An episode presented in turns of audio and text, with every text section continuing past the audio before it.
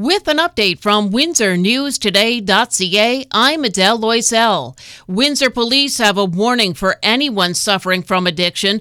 A new drug was found in Toronto and it's very dangerous. Police say it's usually used as a surgical anesthetic and is blamed for an increase in overdoses. It's called medetomidine or dexmedetomidine.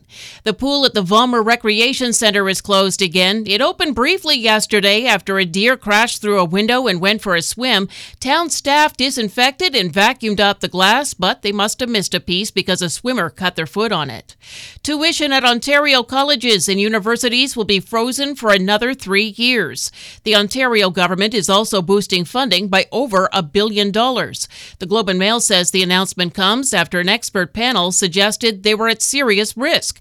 The colleges and universities say the boost is great, but it's not enough. The panel did call for more money and a boost in tuition. The federal government introduced its long awaited online harms bill, and it focuses on a list of online content aimed at children, terrorism, and hatred. There's new rules for online services, and if they don't follow them, CTV News says they could be fined millions of dollars. One rule is taking down content that harms children and revenge porn within 24 hours. A new digital safety commission would take complaints and ensure the rules are followed. The bill also increases penalties for posting hate online to up to life in prison. Israel says it would be willing to pause its military campaign in Gaza if Hamas releases more hostages. The Associated Press says the pause would be over Ramadan, which starts around March 10th. That's the unofficial deadline for a ceasefire deal. U.S. President Joe Biden hopes it could take effect by next week.